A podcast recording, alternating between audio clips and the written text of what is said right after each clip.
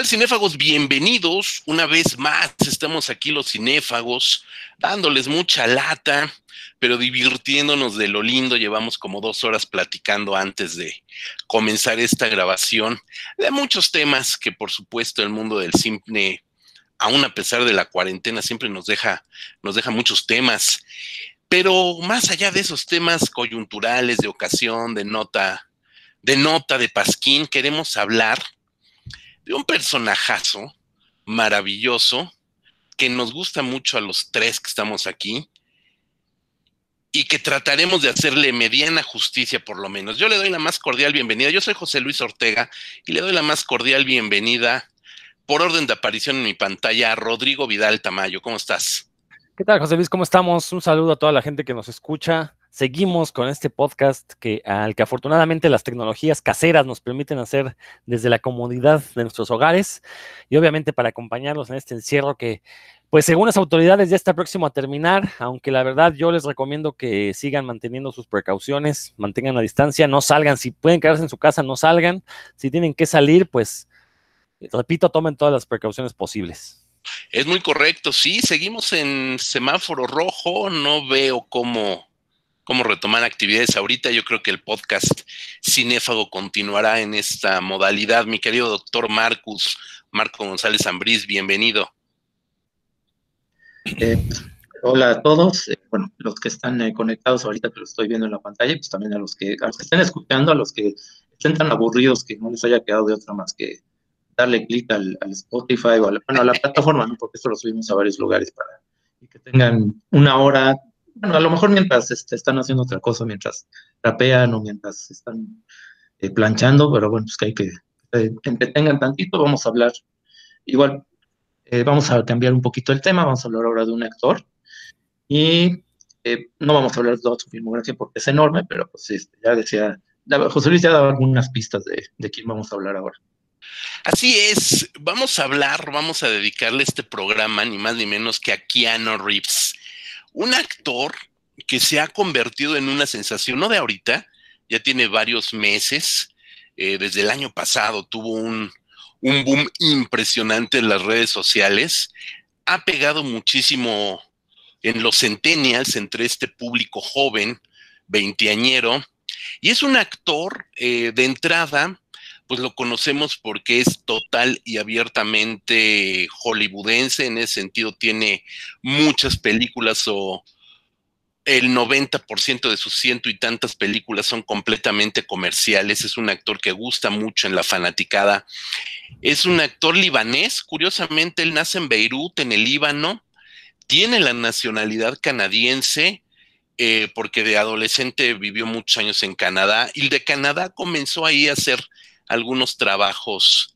eh, en teatro universitario, teatro amateur, eh, y él emigra a los Estados Unidos a comenzar a hacer carrera.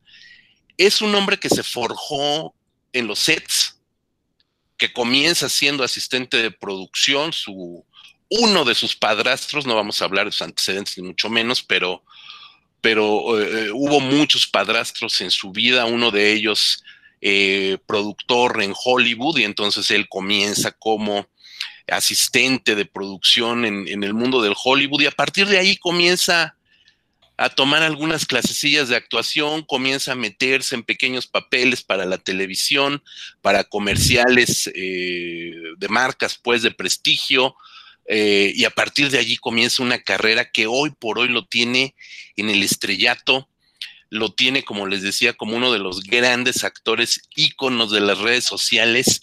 No hay, prácticamente no hay una semana, un mes que no salga un meme de Keanu Reeves. Y él mismo ha trabajado su figura distanciándose del típico modelo de la estrella hollywoodense. Es bien sabido que lo encuentras en el metro neoyorquino, es bien sabido que lo encuentras comiéndose una hamburguesa en cualquier lado, no mantiene esta aura mítica que lo aleje de la gente y eso lo ha convertido en una figura primordial, además de sus películas. Rodrigo, tú eres fan de Keanu Reeves, igual que nosotros. ¿Qué, crees que le da esta aura a Keanu Reeves? Mira, fan, fan, lo que se dice fan, no, no me considero de Keanu Reeves, me cae muy bien y creo que ahí es donde radica su éxito. Realmente yo creo que es un actor bastante limitado. Este, de hecho, si uno ve sus películas, pues es él mismo interpretando a este personaje con un gesto adusto, serio, ¿no? Incapaz de manifestar emociones. Pero tiene un carisma impresionante, a mí me sorprende, la verdad, sobre todo desde su. Pues no le voy a llamar regreso porque en realidad nunca se fue, pero desde que volvió a agarrar esta popularidad a partir de John Wick, bueno, un par de películas antes tal vez, pero fue con John Wick ya como que el gran público lo empezó a ver como este héroe de acción y que aparte físicamente se transformó porque ahora ya lo vemos en todos lados con su barba medio crecer, su pelito medio largo, eh, y, que de hecho ese es ahora su personaje, ¿no? Estar siempre caracterizado como John Wick, pero es a partir de estas películas como que la gente lo empezó a ver ya como este... Eh, un actor que cae bien en la pantalla, ¿no? Sobre todo, bueno, obviamente John Wick es una gran película, la primera parte. Eh, creo que es de, las mejores películas de acción que nos dejó la, la, década pasada. Y lo cierto es que también a partir de, este cambio, también el propio Keanu Reeves como que se dio cuenta que podía vender este personaje bonachón, esta, eh, eh, vender esta aura de neo hippie que, nos han vendido a través de los memes, donde lo representan viajando en el metro, comiéndose este, un sándwich en el parque, vamos, como una persona muy aterrizada. Creo que ahí radica también parte de su éxito, que la gente lo ve como el vecino de al lado. Y pues esto cae bien, evidentemente siempre va a caer bien, ¿no? Y, y creo que ahí es donde radica el éxito que está teniendo Keanu Reeves, que yo creo que se lo merece porque si uno ve su filmografía, a mí la verdad es que me da gusto, este, es una filmografía muy variada. Lo mismo tiene películas muy, muy serias, películas que podemos catalogar como de arte, como este, My Own Private Idaho, eh, que lo mismo tiene comedias tontas como Billy Ted, de la que por cierto ya viene la tercera parte. Eh, tiene películas de acción que eh, marcaron el rumbo de la industria del cine, el caso de Matrix. Eh, tiene películas un tanto más experimentales que a lo mejor no fueron el éxito que, se esperaba, pero bueno, hablan de que él está constantemente buscando proyectos diferentes, ¿no? Me refiero, por ejemplo, a Scanner Darkly, que fue esta película basada en un texto de, este, ay, se me fue este el nombre del escritor de ciencia ficción. Si me ayudan, por favor. Este, ah, Philip K. Dick. Eh, Philip K. Dick, gracias Marco. Eh, basada en un texto de Philip K. Dick, pero esta película tenía este efecto de rotoscope, ¿no? Que la filmaron y encima le pusieron como si fueran caricaturas. Eh, a lo mejor es una película que muchos no recordarán porque realmente no tuvo mucho impacto y de hecho eh, creo que las críticas coinciden en que es un tanto pesada y aburrida la película, pero eso habla de que él está interesado en buscar otro tipo de cosas, en, marcar tendencias, ¿no? Con Matrix lo logró, con John Wick creo que también logró marcar cierta tendencia. Y bueno, pues la verdad es que estamos a la expectativa de qué nos va a entregar en esta década que apenas comienza, qué películas vamos a ver. Por ahí viene la cuarta parte de Matrix, que el rumor dice que tanto la cuarta parte de Matrix como la cuarta parte de John Wick son la misma película lo cual a mí se me haría algo maravilloso, si de veras lo, hacen, este, se me haría, eh, digo, mi mente de, fanático de la ciencia ficción diría, sí, claro, denme todo eso, ¿no? Por favor, quiero que junten ambos universos y me digan que es lo mismo. Eh, mencionaba la tercera parte de Billy Ted, eh, recordar que las dos primeras partes de Billy Ted son auténticas películas de culto y de hecho el amor de sus fans fue lo que permitió que el propio Keanu Reeves dijera, sí, vamos a hacer este, una tercera parte, ¿no? Que él también hiciera este lobby para, para que se realizara la tercera parte de Billy Ted. Entonces, bueno, este, creo que esto dice mucho de él, ¿no? Digo, no, no voy a aventurarme a decir que, es una magnífica persona o que dice mucho de él como persona, pero creo que el que le haga caso a sus fans y sobre todo que haya sabido manejar esta imagen de persona aterrizada, creo que ahí es donde radica su encanto y es lo que nos hace que nos caiga bien. Marcus, ¿qué opinas de Keanu Reeves? Eh, Keanu Reeves? Bueno, es que ahorita que mencionaba sus clases de actuación, sus inicios, pues creo que a muchos nos puede sorprender eso, ¿no? Porque sí, es, es un actor muy limitado, eso sí es este muy claro, ¿no? Este, que bueno, si uno se pone a revisar su filmografía, es que sí, efectivamente tiene cosas que, eh, justamente por esa imagen que tiene de, como más asociado a John Wick, a Neo, a personajes de ese tipo más inexpresivos, se nos olvida, ¿no? Que también ha hecho otro tipo de cosas justamente estaba revisando su filmografía y una de las primeras es Relaciones Peligrosas, ¿no? que es un peliculón de Stephen Frears, hace un papel secundario, obviamente, ahí estaba iniciando su carrera. Eh, pero sí, este, creo que sí es más, mm, este no necesariamente versátil, pero sí es como que tiene un rango un poco más amplio de lo que uno podría pensar si uno se fija nada más en sus éxitos, ¿no? Que son, pues, franquicias muy bien establecidas, Pero es que, y esa versatilidad creo que se nota más cuando vemos los inicios. este, bueno, están las de Billy Tess, que yo no las he visto, digo, no, son de esas películas que se me pasaron en, en su momento. Bueno, ahora que salga la tercera, bueno, ya este, viendo las dos primeras, no creo que sea como tipo este Marvel Universe que tengas que seguir toda la trama, pero pues, de todos modos hay que, hay que repasarlas. Pero sí, bueno, en esa época hizo este un Private Idaho, que ya es una película de arte de Gus Van Sant, digamos, de cine independiente, pero también estaba haciendo cosas de acción, ¿no? Otra que también es, básica en su filmografía, que es eh, Point Break, de Catherine Bigelow, ¿no? que es esta película que es el personaje de Johnny Utah, que pues también es muy mencionado en memes, esta cuestión de este, que es la imagen icónica de Johnny Utah disparando al cielo porque no quiere eh, lastimar al criminal con el que se había infiltrado, etcétera, ¿no? Este, aparte es un criminal muy, muy divertido porque es un este, filósofo zen, asaltabanco, surfista, este, un poco de todo que hace Patrick Swayze. Entonces, bueno, es este, ya desde entonces veía pues que tenía esta capacidad pues de hacer eh, diferentes registros, no como un gran actor, no, es de esos actores camaleónicos, no es de esos actores que tengan capacidad de hacer eh, a un personaje, no sé, americano en una película y a un judío en la siguiente, ¿no? Que es como el estándar que se tienen, creo que equivocadamente, lo que debe ser un buen actor, así de que debe transformarse por completo y demás. Cuando si ves la historia del cine, pues la mayoría de los actores son, encajan en un tipo y es lo que saben hacer y pues la industria del cine funciona de esa manera, ¿no? Creo que Keanu Reeves va más por lo, por ese tipo de, si se interpreta a lo mejor a sí mismo, pero siempre aporta algo, pues, a la, pero creo, pues, que siempre aporta algo a la película donde aparece. Pues sí, efectivamente. No Sí, sí, sí. Perdón, te interrumpí, Marco. Sí, tienes razón. Creo que mm, en ese sentido, fíjate, si nos ponemos ya a hacer revisiones sesudas, como luego nos gusta hacer aquí en Cinefagia. En ese sentido, Keanu Reeves es un actor bastante clásico. Yo recuerdo, por ejemplo, esto que comentas de que los estándares de los actores realmente corresponden a un modelo, a un, a un icono, a una representatividad que tienen. Pues grandes actores como Clark Gable, James Stewart, etcétera, etcétera, siempre respondían a un tipo de papel, ¿no?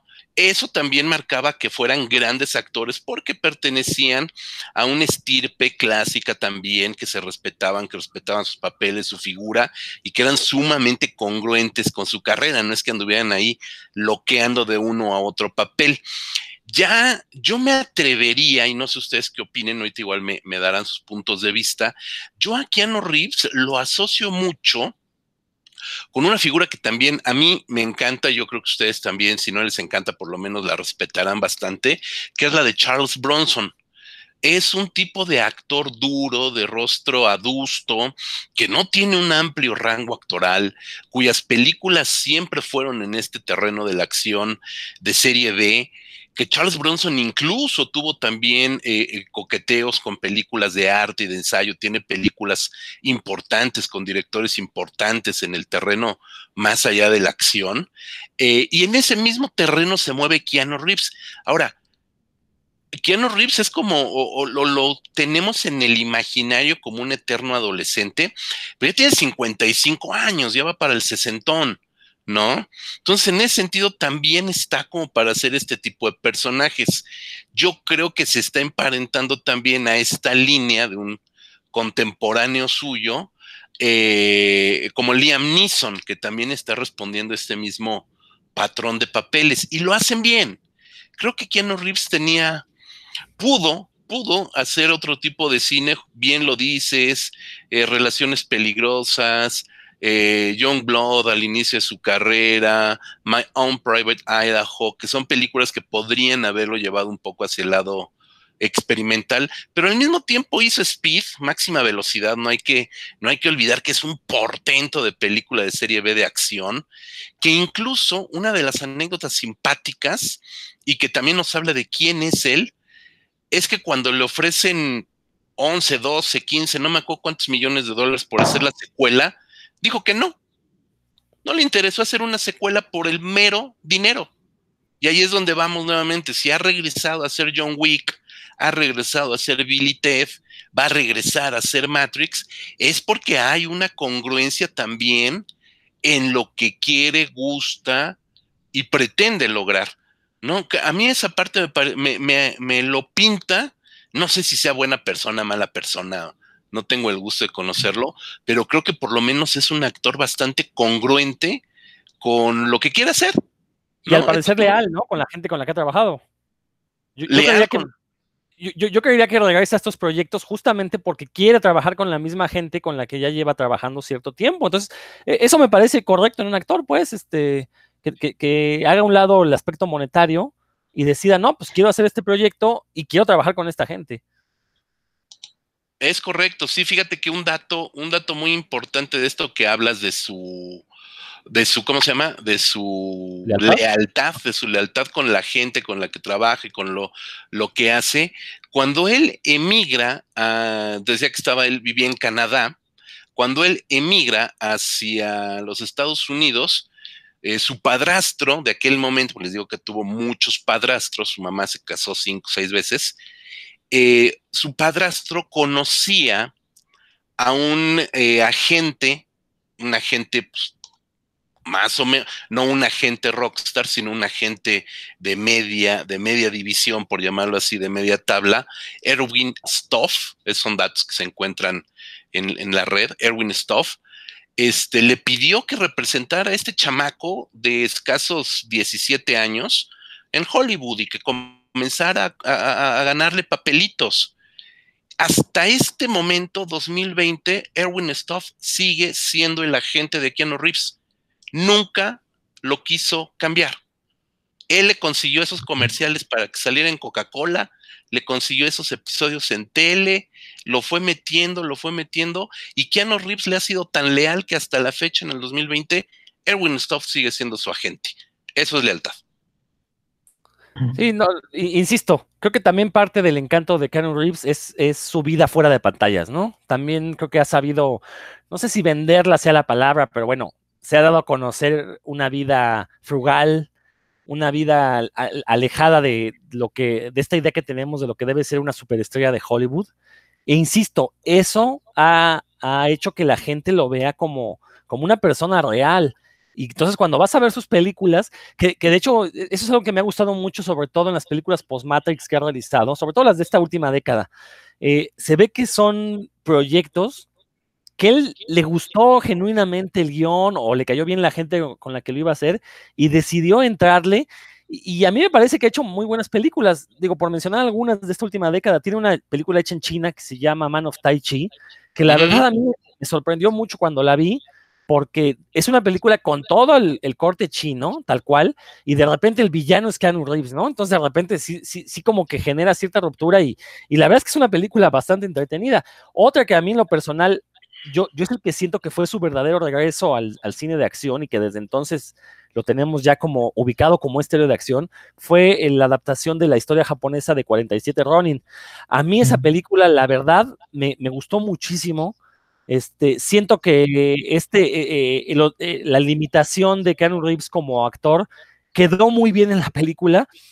sí, la película quizás no fue tan, tan exitosa como a mí me hubiera gustado, pero a mí me gustó porque eh, fue un regreso al cine fantástico que yo vi de, niño, estas películas ochenteras donde todo era posible y, la verdad es que eran exageradas y jaladas de los pelos. Bueno, 47 Ronin tiene todo eso, ¿no? Y además está fundamentado en una leyenda tradicional japonesa, entonces la verdad tiene, tiene muchas cosas que a mí me enamoraron.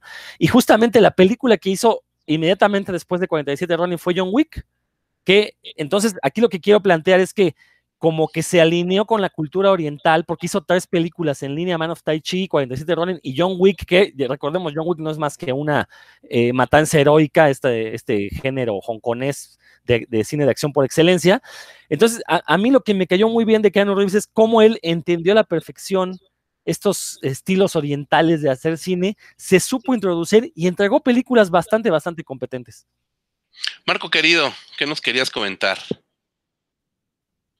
Este, bueno, sí, es que, híjole, eh, a mí, bueno, yo la verdad es que no coincido para nada en la opinión que tiene Rodrigo de 47 Ronin, es una película que no me gustó nada, eh, y por varias razones, ¿no? Este, es que, bueno, se basa en un incidente histórico, para empezar, que bueno, obviamente es una historia tan famosa en Japón, el llamado Ako Jiken, el incidente Ako, eh, parte de un hecho histórico real, este, se ha contado muchísimas veces, casi un género en sí mismo en Japón, y, obviamente pues dentro de esas reinterpretaciones de repente hay licencia para hacer este, cosas con elementos fantásticos o reescribiendo la historia original, entonces, pero es que yo, yo sí siento a, esa película en específico, la de, la de Keanu Reeves, como si un intento por agarrar esa historia y volver un blockbuster de Hollywood con estos elementos fantásticos de la hechicera y de, este, de agarrar eh, actores japoneses, pero que ya fueran conocidos en, en Occidente, como Hiroyuki Sada este, o Rinko Kikuchi,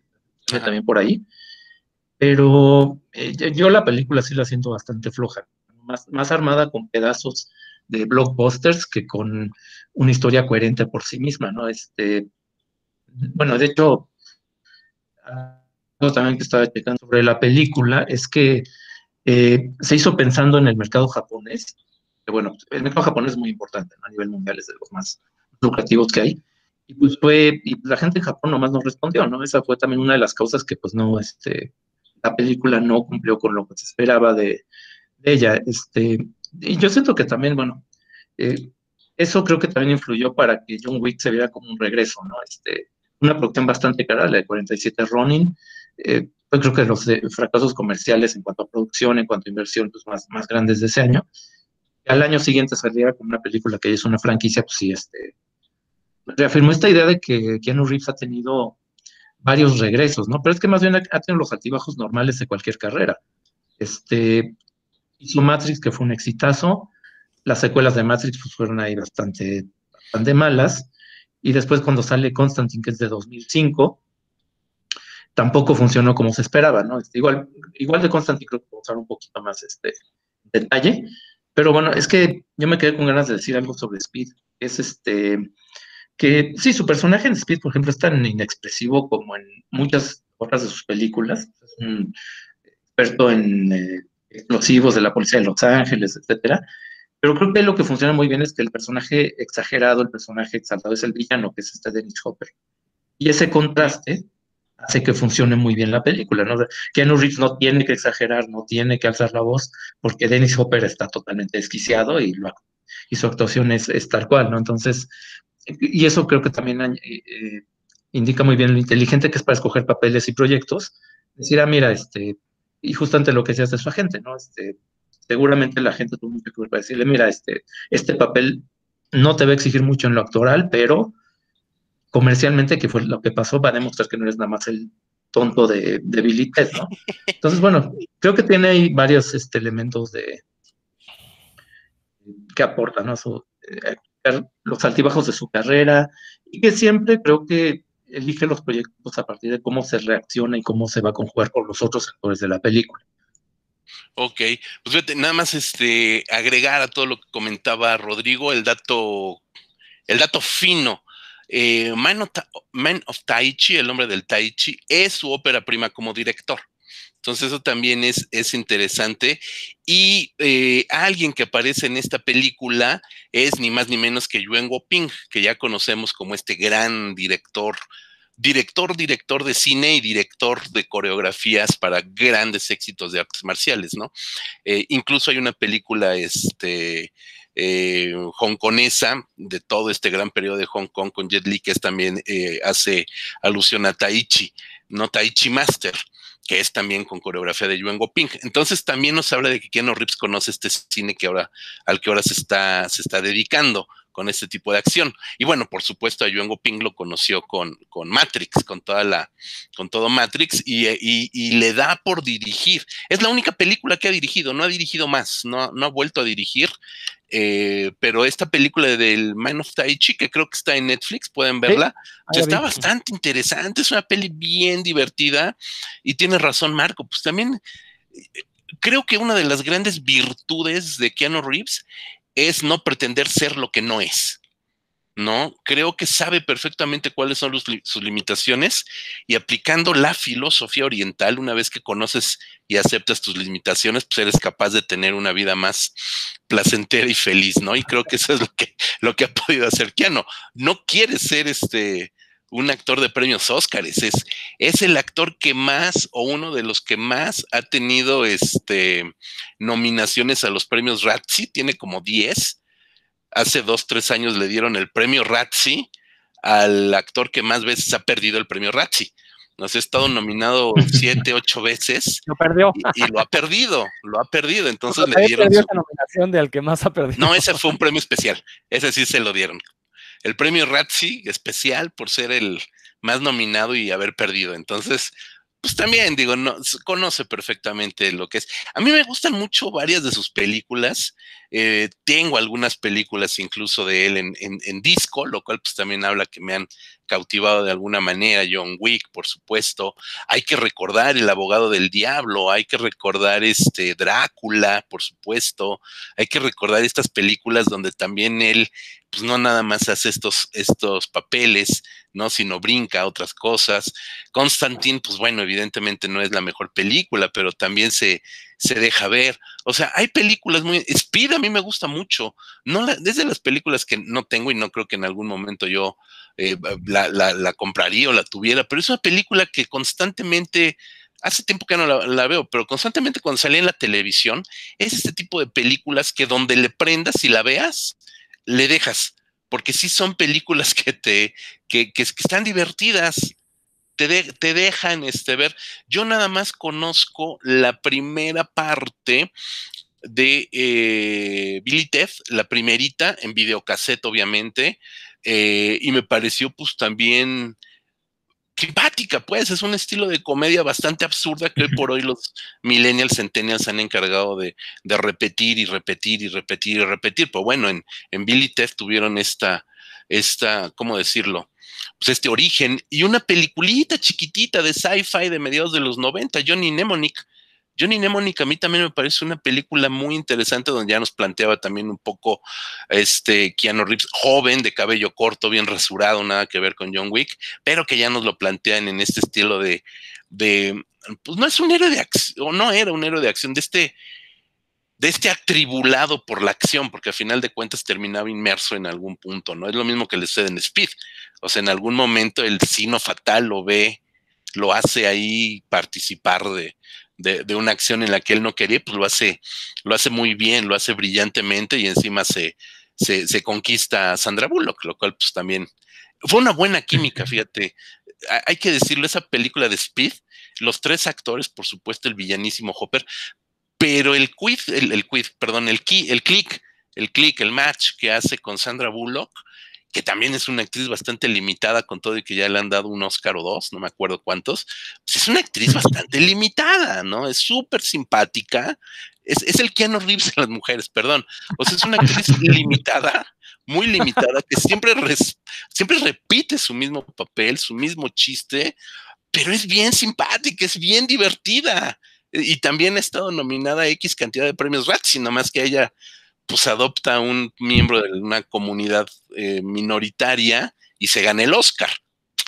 ¿Qué diablo? Sabemos que el Oscar no premia talento. Yo creo que el día que le deberían de haber dado uh, un Oscar a, a Keanu Reeves por, por su labor completa y por andar arriesgando la vida por salvar a su perrito. ¿no? Creo que eso también amerita un Oscar por lo políticamente correcto del mensaje, ¿no? Queridos, por favor, ¿quién, quién, quién toma la palabra? Marco, te ganó, te ganó Rodrigo, ni modo. Marco. Sí, sí, sí, yo, yo ahorita quiero hacernos una punta, pero bueno, ahorita que después de Rodrigo. Ah, bueno, ah, entonces mira, caballerosamente, el doctor Marco es un gentleman. Por favor, Rodrigo. Como, Marco dijo, pues la filmografía de, de Keanu Reeves es muy vasta, son más de 100 películas, pero creo que hacer este ejercicio de seleccionar algunas que valgan la pena me parece correcto. Eh, yo tampoco he visto las de Billy Ted, eh, las voy a ver ahora porque tengo muchas ganas de ver la tercera parte. Quiero ver, quiero comparar qué, hizo el Keanu Reeves joven con el Keanu Reeves maduro. Este, estoy seguro que la tercera parte va a ser un festín de sinsentido donde se va a burlar de sí mismo y cosas así. Por eso quiero ver, sí, quiero conocer este universo. Entonces, este, no, no voy a hablar, pero eh, eh, hay que mencionar, obviamente, la película de Drácula, Bram Stoker's Drácula. Esta, esta película que todavía es recordada por muchos de los fanáticos de la novela como la adaptación del vampiro al cine. A mí en lo personal no me pareció una película muy agradable. Eh, también tiene que ver cuando la vi. Estaba yo en mi, en mi adolescencia, entonces era yo un rebelde sin causa y la verdad es que ver una película de tan buena manufactura, pues no me gustó, yo quería ver sangre, yo quería ver al Drácula ahí, este, eh, solazándose con los cuellos de sus víctimas. Entonces, la verdad, pero, pero entiendo su valor, pues, y entiendo el que la gente la siga respetando, ¿no? Este, a final de cuentas, creo que intentó ser la, mejor adaptación de la novela de Bram Stoker, y pues hasta el momento lo ha logrado, ¿no? mientras no salga una que, la supere, creo que es una, eh, eh, un, buen acercamiento a este personaje ya clásico de la literatura de terror, ¿no?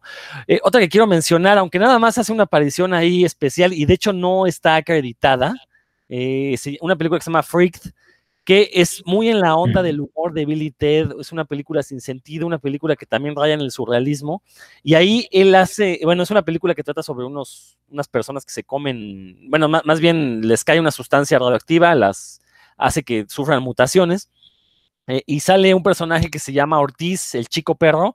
Bueno, ese personaje lo interpreta Keanu Reeves con una máscara de perro, obviamente. La película, la verdad es que no tiene desperdicio, creo que es de mis películas favoritas de toda la vida. Eh, e insisto, eh, este personaje de Ortiz no viene acreditado. Se, sabe que, es Keanu Reeves porque él lo dijo y porque el personaje principal está interpretado por su compañero de Billy Ted, ¿no? Entonces sabemos ahí por, lo que hablábamos de la lealtad, ¿no? Eh, justamente Keanu Reeves participa en la película como un favor hacia su amigo, ¿no? Eh, eh, me voy a adelantar un poquito, obviamente hay que mencionar Matrix, Matrix fue un parteaguas en el cine de ciencia ficción, creo que fue la, a pesar de que hubo películas similares alrededor de esos mismos años, y cuando digo similares son estas películas que nos hacían dudar de que si la realidad era realmente esto que percibíamos o si había algo más allá detrás de un velo. Eh, pero bueno, Matrix fue la que llegó, pegó en taquillas y se ha vuelto, la verdad, este, la, marca de agua para el cine de ciencia ficción desde entonces, ¿no? Básicamente todo el cine de ciencia ficción del siglo XXI plantea esta pregunta, ¿no? ¿Realmente lo que percibimos es la realidad o hay algo más allá? Eh, creo que la primera parte de Matrix es, un portento de película a todo nivel, a nivel técnico, eh, a nivel de guion, eh, también recordemos que el año en que se estrena, 1999, pues el Internet es cuando empieza ya a convertirse en, en una necesidad básica de la sociedad y entonces que salga una película como Matrix que utiliza el, vocabulario y, mete en el imaginario colectivo muchos términos que tenían que ver con la informática, pues eso también ayudó a que definiera una era, ¿no? Si bien las, las dos secuelas eh, en su momento no fueron tan bien recibidas, yo las vi hace relativamente poco, me aventé la trilogía porque dije, no puede ser que, que sean tan malas las secuelas, y realmente no lo son, ya que uno las ve de corrido eh, uno se da cuenta de lo que quisieron hacer las, las, bueno, en aquel momento los hermanos Wachowski, eh, se da cuenta de lo que quisieron hacer y básicamente es una analogía de lo que es el mundo digital convertido en una película de acción. Ya que uno se da cuenta de esto, la verdad es que disfruta mucho más las películas y entiende por qué ciertos personajes no tienen mayor peso del que aparentaban tener, por qué ciertas situaciones que parecían absurdas en realidad no lo son, si, uno lo ve realmente como que son programas de computadora todos, pues ya todo tiene mucho sentido. De repente se, le traba uno la computadora, pues eso aparece en la película cuando se traba la computadora, ¿no? Que se le corta a uno el internet, aparece en la película, ¿no? Entonces, la verdad es que creo que hay que verlas eh, de corrido y solo así tienen ya, como que la primera parte comparte un poco de su calidad con las otras dos. Eh, otras películas que me gustaría mencionar, bueno, Constantine, que la verdad a mí no me gustó, pero ahora me ha sorprendido descubrir que es una película de culto entre lectores de cómics. Eh, mucha gente que conoce al personaje de, John Constantine Hellblazer, que conoce el cómic, ha manifestado que la película es bastante buena y de hecho también por ahí hay un movimiento para que se haga una segunda parte. Ahí pues habrá que ver si, si Keanu Reeves está de acuerdo, si él le gustó la experiencia de esta película y a ver si él también colabora para que se haga la segunda parte. Yo espero que no, la verdad, a mí me pareció una película bastante, bastante mala, como que rebajaron al personaje. Y voy a decir algo que quizás no sea tan popular, también no me parece un personaje muy bien construido, creo que de los personajes que Alan Moore ha legado al cómic estadounidense, John Constantine es como eh, el más débil, a pesar de que esté rodeado de un aura de misterio y eso es lo que haga que tenga muchos fans. A mí me parece un personaje eh, incompleto, ¿no? En ese sentido. Y bueno, de ahí me voy a brincar ya hasta la década pasada, como dije, creo que John Wick es otro parteaguas en el cine de acción, así como Matrix lo fue a finales del siglo XX, para el siglo XXI, a pesar de que John Wick no, es una película nada original, como dije hace un momento, básicamente es un clon de las películas hongkonesas de matanzas heroicas. Sin embargo, tiene el presupuesto de una película de Hollywood y ahí es donde se nota la calidad, ¿no? Eh, a pesar de que tiene un guion muy básico, lo importante es ver las escenas de acción y sobre todo la manera en que están hiladas. La verdad es que es una maravilla John Wick, la primera parte. La segunda a mí me gustó también mucho. Eh, creo que los directores se dieron cuenta que no podían alargar mucho la, la, anécdota de la primera parte y la segunda lo que hicieron fue hacer pues como eh, estampas muy bellas, basadas todas en violencia, y la verdad es que me encantó. La tercera sí ya me parece una exageración, ya de veras, es de las pocas películas que dije, ya dejen de balasearse, ya dejen de darse golpes, denle un respiro al pobre personaje, denos una escena donde platique al menos cinco minutos, ya no quiero ver violencia. La verdad es que sí me pareció un despropósito, sin embargo, pues quiero ver la cuarta parte, ¿no? La verdad es que eh, es, de estas historias hipnóticas y de estas franquicias que, que uno no, no puede evitar el regresar porque sabe que van a ser divertidas, ¿no? Y quiero finalizar este comentario con una película del año pasado, una comedia de Netflix que se llama Always Be My Maybe, donde eh, hace una aparición eh, como él mismo, que en realidad no es él mismo, es más bien es él burlándose de, este personaje que, que, nos ha intentado vender post John Wick. Y la verdad es que toda la escena donde sale Keanu Reeves en esta película es una maravilla de la comedia, la verdad es que yo no dejé de reírme. En general, esta de Always Be My Maybe es una muy buena comedia romántica, tenía años sin ver una comedia romántica que me hiciera reír tanto, pero la verdad es que las palmas se las lleva eh, Keanu Reeves. Cuando una persona es capaz de reírse de sí mismo de esta manera, merece todo lo bueno que le pueda pasar en esta vida y creo que Always Be My Maybe es la película con la que Keanu Reeves se ha ganado el cielo. Aja la baraja. Mi querido Marcus. Eh, sí, es que yo justamente quería comentar de, la época noventera, la de Freak. Bueno, ya mencionó Rodrigo, sí, también es, una comedia así como dice muy divertida, pero yo quería mencionar específicamente que eh, creo que tuvo mucho que ver que hiciera este papel de incógnito, porque justamente en ese momento estaba entre eh, Drácula, Speed, estaba ya muy bien posicionado comercialmente, y esta película de Freak es una comedia pues muy, muy desmecatada, hecha por, dirigida, o dirigida más bien por Alex Winter, que era, había sido su coestelar en las debilidades, que eso también indica una vez más, lo, está dispuesto pues a ayudarle a su, a su amigo en una película, y que Alex Winter, bueno, tuvo también, este, siguió en ese, en ese género de comedia eh, como de animación, como este estilo muy, muy surrealista, pero últimamente, de hace unos años para acá, si se preguntan por algunos pues, qué pasó, qué fue de, este personaje, de este actor, se ha dedicado a hacer documentales.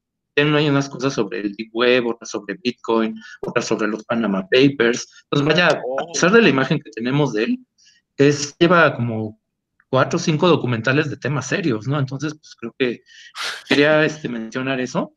Eh, y bueno, lo que mencionaba Rodrigo también sobre. Yo de Matrix de las secuelas, las vi las dos en el cine, porque pues está, creo que como todos muy emocionado por verla en, pantalla grande. La verdad es que yo de las secuelas lo único que recuerdo es a Mónica Bellucci, o más bien el escote de Mónica Bellucci. Entonces, este, sí, yo creo que son películas que tengo que, que repasar, que este, y pues, y creo que volverlas a ver sin la expectativa, ¿no? Porque Matrix, que sí es una historia que te plantea cosas filosóficas, pero no es una historia tampoco tan enredada, ¿no? No es una historia que tenga demasiadas este, complicaciones. Y las dos secuelas, pues sí se meten cuestiones ya como que metanarrativas y de informática que eh, sí la hacen bastante difícil de, de, digerir.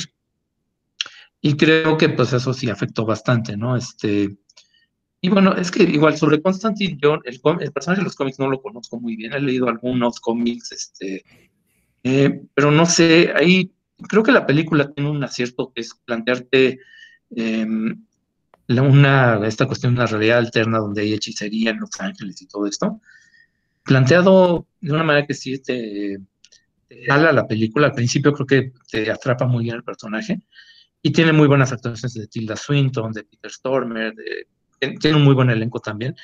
Eh, al final creo que no amarra del todo, y no sé si ese hecho de que no amarre tiene que ver con haber trasladado la acción a Los Ángeles. Que creo que es una ciudad que tiene su lado decadente, pero a lo mejor no encaja también en esta cuestión como de, no sé, de sectas satánicas. Digo, no es una ciudad que tenga una cultura muy antigua como para nutrir este tipo de, sectas religiosas, ¿no? Este, por no es la impresión que me dan. Entonces, eh, aunque sí, creo que es una película este, que igual yo, la vi también en su momento y me, acuerdo que no me pareció tan mala. Y este hecho de que se haya vuelto de culto, creo que es que indica que tiene algo, ¿no? Tiene algo la película y que pues, igual es otra que invita a, ser revisada. Em, y bueno, este, yo igual ya le voy a dejar también que José Luis participe porque estamos parando nosotros el, micrófono. Yo, yo, yo feliz, yo nada más soy el conductor de este tracto camión llamado Cinefagia. Eh, sí, no, bueno, creo que también algo que nos ha dejado Keanu Reeves en los últimos años es la capacidad también, como ya hemos visto, creo que hemos comentado ya mucho esto, de adaptarse a otros proyectos y que le gusten. Y lo, mismo, hablando de que ha tenido también sus coqueteos con el cine de arte y con directores muy importantes, no hay que olvidar que apareció en esta película de Neon Demon con Nicholas Winding Refn. Eh, la película, bueno, ya sabemos toda la, lo que está haciendo Nicholas Winding Refn, que de alguna manera está comenzando a autosaturarse y todo, bueno, X, pero esta película pues sí no dejó eh, impávidos a nadie que la vio, fue una película que generó bastantes eh, comentarios, críticas, tuvo todo un paseo festivalero muy importante esta película, El demonio de Neón, es una película multigalardonada también, entonces es una película que, que le fue muy bien. Eh, participó en el Festival de Cannes, etcétera, y aparece también este Keanu Reeves, tiene una, una participación en esta película al lado de, de otros actores, bueno, los que conocemos la película la ubicamos perfecto. Y después, después, después, poquito después, tiene una participación, pues, este, muy importante también en haciendo una voz, uno de los personajes de Toy Story 4.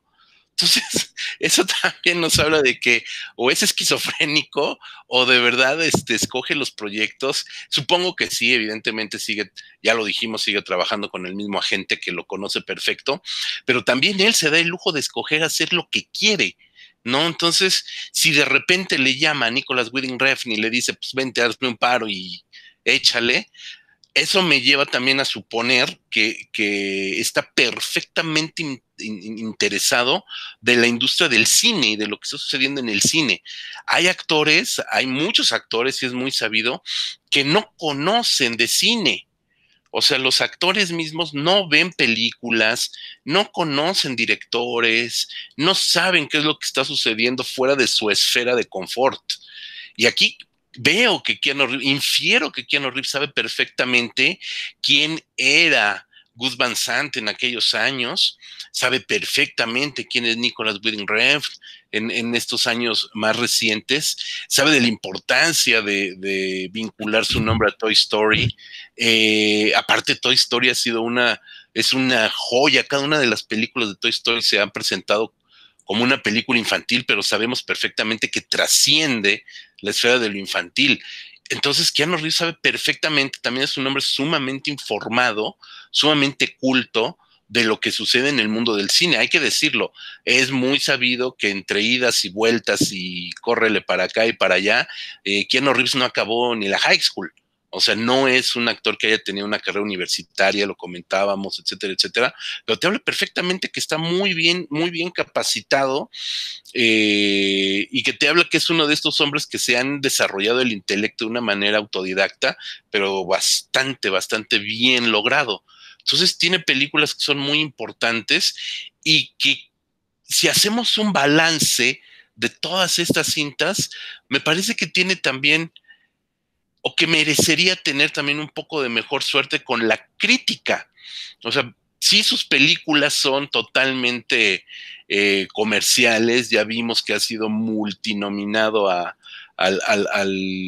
los Razzies, pero creo que también tiene actuaciones muy interesantes, tiene películas de otro corte. Yo me acuerdo de Tom Sucker, una película también muy indie, muy indie, donde sale también con Tilda Swinton, Vincent Donofrio, que hace también una actuación interesante. Y es este tipo de películas independientes que muchas veces están destinadas a ciertos festivales, a ciertos públicos y no trascienden. Yo creo que ahí es donde también Keanu Reeves ha sido un tanto minimizado por la crítica y a lo mejor es un poco el riesgo que está tomando también o que ya tomó, ya no es un joven, ya decíamos, ya está más cerca de los 60 años, de hacer este tipo de personajes como John Wick, que definitivamente hasta ahorita, hasta ahorita, nunca le van a dar justamente un reconocimiento de la Academia de Hollywood, que al final es a, es a lo que aspiran los, los eh, actores, directores de la industria de los Estados Unidos. Que yo, no sé si, si realmente Keanu Reeves aspire también a estos premios.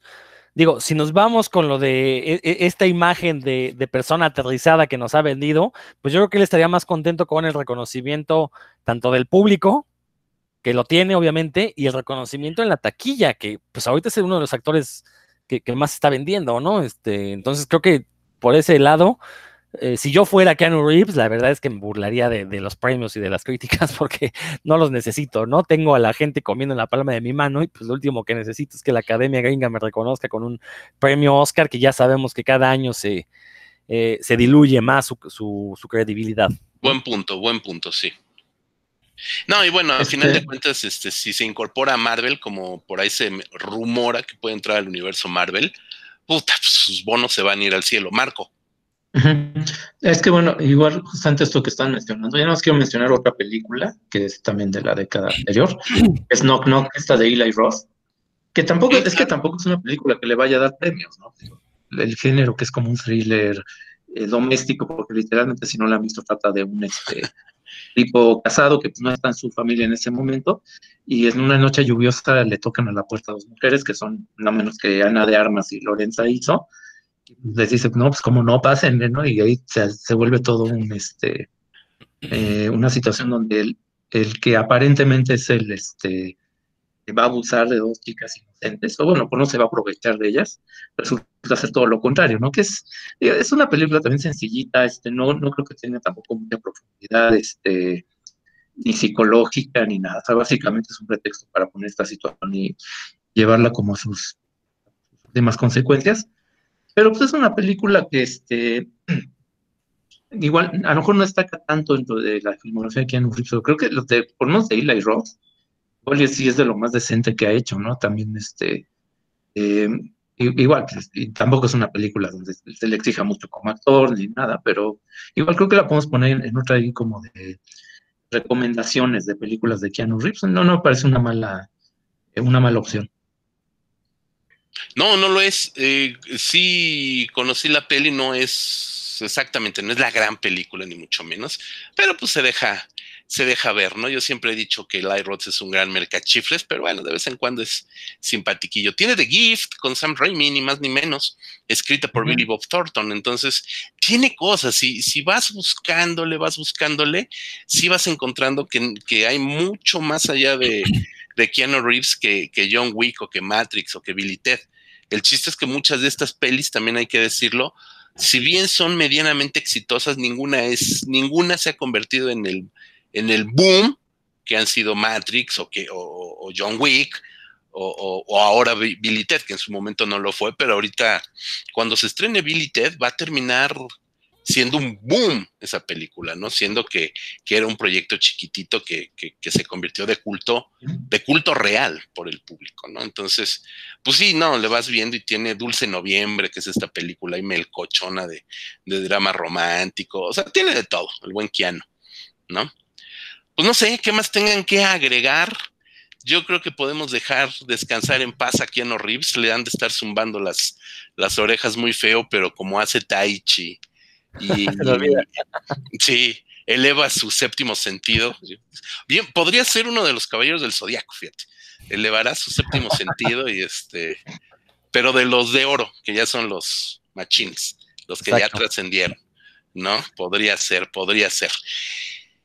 Un comentario más, algo que quieran cerrar acerca de, del, buen Kiano. Ya aquí le paramos. Pues yo nada más creo que el que un actor tenga en su haber varias películas de culto, eso habla muy bien del actor, o sea, habla de que ha sabido elegir proyectos interesantes independientemente del éxito económico. Yo creería que es más importante el éxito entre tus seguidores. El hecho de que tenga Bill que tenga Constantine, que tenga Matrix, que Matrix, además de que fue un éxito de taquilla, también la podemos considerar una película de culto, ¿no? Creo que eh, eso habla muy bien, como dije al principio, ¿no? Eh, eh, a mí Keanu Reeves me parece una persona que sabe elegir bien sus proyectos y que no le gusta quedarse estancado en cierto tipo de películas, ¿no? ha sabido diversificar las películas en las que participa y por eso es que me cae muy bien. La verdad, la verdad, o sea, este, me cae bien que, una persona que conozca sus limitaciones diga, pues no me importa, estoy limitado, pero me voy a rodear de gente capaz para que salgan productos decorosos y creo que eso es lo que nos ha entregado Keanu Reeves a lo largo de su carrera y por eso le estoy agradecido. Eso, caramba. ¿Sabes cuál se nos olvidó, Marco? Eh, un paseo por las nubes. Un paseo por las nubes la dirigió Alfonso Arau. Dirigió al Ponchito Arau. El águila descalza dirigiendo a John Wick. Ahí es el crossover soñado. Bueno, esa, yo no la he visto, entonces, este, nada más, este, creo que fue lo más cerca que estuve a hacer como una película dramáticamente seria, digamos ambiciosa en ese sentido. Es que igual como no la he visto, yo nada más vi más que, más que fragmentos, pues no, no sé si. Pues sabes qué es lo peor, Marco, que también por un paseo en las nubes lo nominaron al Razzie. Entonces, ah, no, no lo dudo, digo, es que no, no le quedan esos, esos personajes. Entonces, bueno. No, yo, yo, lo que cerraría nada más, este, porque la mencionó Rodrigo, pero al principio y, de pasada, es recomendar a Scanner Darkly, que también es una película que creo que sí, sí es también de lo mejorcito que tiene ahí en su filmografía, interesante por la técnica de rotoscopía, pero que aparte se adapta muy bien a esta cuestión como paranoica de, eh, de irrealidad que tiene justamente la literatura de Philip K. Dick, en esta película que dirigió, ay, está buscando el, que se me fue ahorita el nombre, este, director de Boyhood y de este, no este. ¿La Scanner Darkly? Sí, Scanner Darkly. La dirigió Richard Linklater. Richard Linklater, exactamente.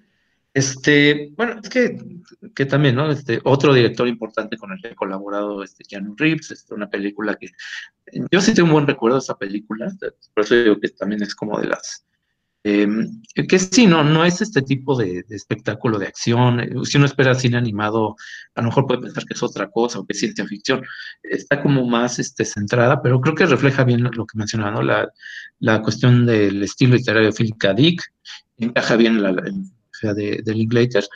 Y, y, pues también es, es, otra recomendación, ya llevamos muchas ¿no? en, este, este, podcast.